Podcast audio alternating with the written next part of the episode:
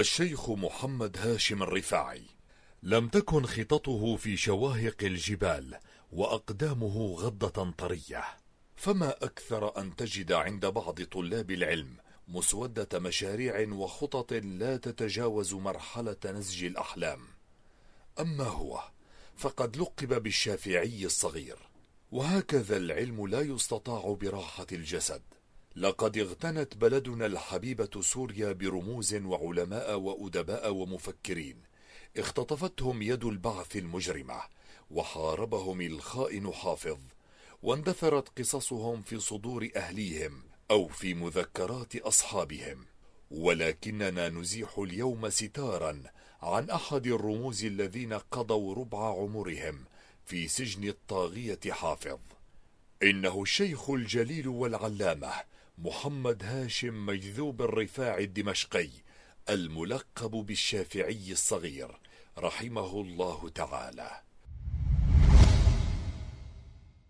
الشيخ شيء فريد من بقية السلف الصالح في علمه وأخلاقه وزهده وتواضعه.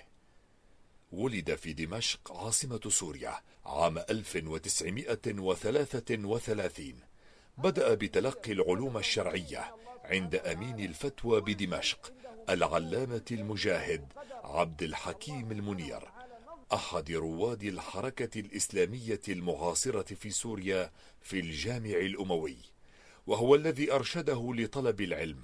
وكان جل انتفاعه بالشيخ الزاهد محمد صالح العقاد وهو شيخ الشافعية في بلاد الشام وأخذ العلم عن الشيخ بشير عبد الله الجلاد كما أخذ العلم عن الشيخ محمود الحبال وتلقى القرآن والتجويد عند شيخ القراء في وقته وقد عرف عن الشيخ رحمه الله الدعوة إلى الله قولا وعملا وربط الأقوال بالأفعال.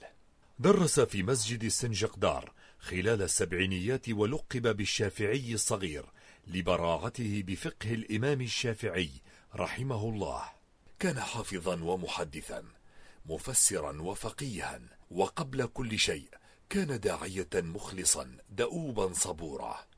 وأجمل ما فيه حياؤه العجيب وقوله الأديب وعقله الأريب. ذات يوم من سنة 1980 جاء إلى المسجد مخبر بعثي. أرسلته مخابرات الأسد الخائن. وسأل الشيخ هاشم سؤالا موجها عن الخائن حافظ. ليأخذ منه جوابا وفتوى تعرفها أجهزة البعث أكثر من غيرها. فأجاب الشيخ وأدى أمانة العلم فتم اعتقال الشيخ من بيته بحي ساروجة فمكث في سجن تدمر الرهيب بضعا وعشرين سنة تحت التعذيب الشديد. وفي سجنه كان الشيخ مدرسة داخل السجن وكثيرون تلقوا الفقه واللغة والتفسير عنه وحفظوا القرآن عنه مشافهة. لقد كان مدرسة داخل السجن وبعد خمس سنين من اعتقاله وبعد مجازر حماة وتدمر وجسر الشغور اجتمع شيوخ دمشق مع الطاغية حافظ الأسد على مائدة رمضان. فسأل أحد الشيوخ الأسد الطاغية عن سبب اعتقال الشيخ هاشم المجذوب. تغير وجه حافظ الأسد واصفر وطار الشرر من عينيه. وفقد أعصابه الباردة وقال مخاطبا الشيوخ الحاضرين كيف لا أسجنه وقد قال علي ما قال. فصمتوا صمت القبور ثم نطق البوطي بأن هذا كلام مغلوط ولا يصح. بعد مدة من الزمن طلب أهل الشيخ هاشم من البوطي أن يتوسط للإفراج عن الشيخ فأعطاهم رسالة يحملونها إلى سجن تدمر. ويقدمونها للشيخ مفادها. اكتب اعترافا بخطئك وندمك على فعلتك وأعلن توبتك. وأن الرئيس حافظ مسلم مؤمن. رفض الشيخ هاشم المجذوب الإجابة عليه ورد الرسالة. فكانت العقوبة أن بقي ثلاثة وعشرين سنة في السجن ومنعت الزيارات عنه. فظن أهله أنه قد استشهد في المعتقل حتى أن الإرهابي الخائن حافظ كان إذا سئل عن الشيخ ألمح إلى تصفيته في المعتقل. عذب الشيخ كثيرا خلال سنوات سجنه ومن قصص تعذيبه أن سجانا في الفرع العسكري بدمشق صفعه على لحيته صفعات شديدة مستهزئا به. فرفع الشيخ رأسه إلى السماء وقال اللهم انتقم للحية سجدت لك طويلا. وفي اليوم ذاته خرج السجان في عملية اعتقال لبعض عناصر الإخوان فكان نصيبه بضع طلقات في رأسه خر بعدها صريعا واهتز السجن فرحا بوصول الخبر إلى مسامع السجناء.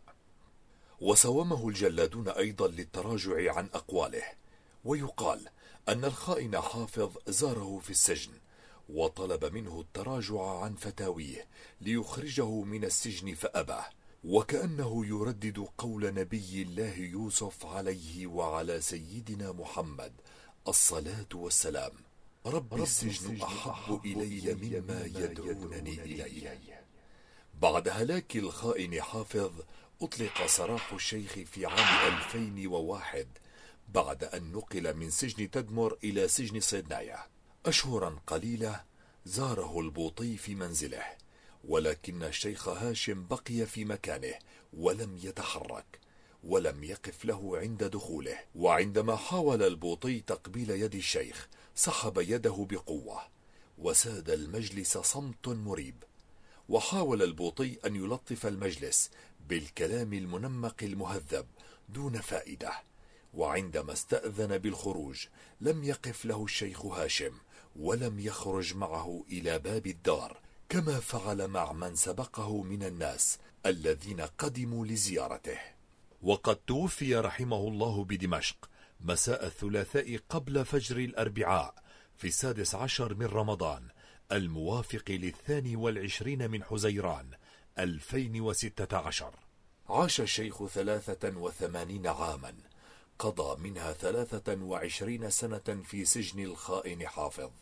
وقالت جماعة الإخوان المسلمين في بيان لها إنها تنعي ببالغ الأسى الشيخ العالم المجاهد الفقيه الشافعي محمد هاشم المجذوب. عن عمر ناهز الثالثة والثمانين عاما قضى أكثر من ربعها في سجني تدمر وصيدنايا دون أن يثنيه ذلك عن مهمته في الدعوة والتعليم.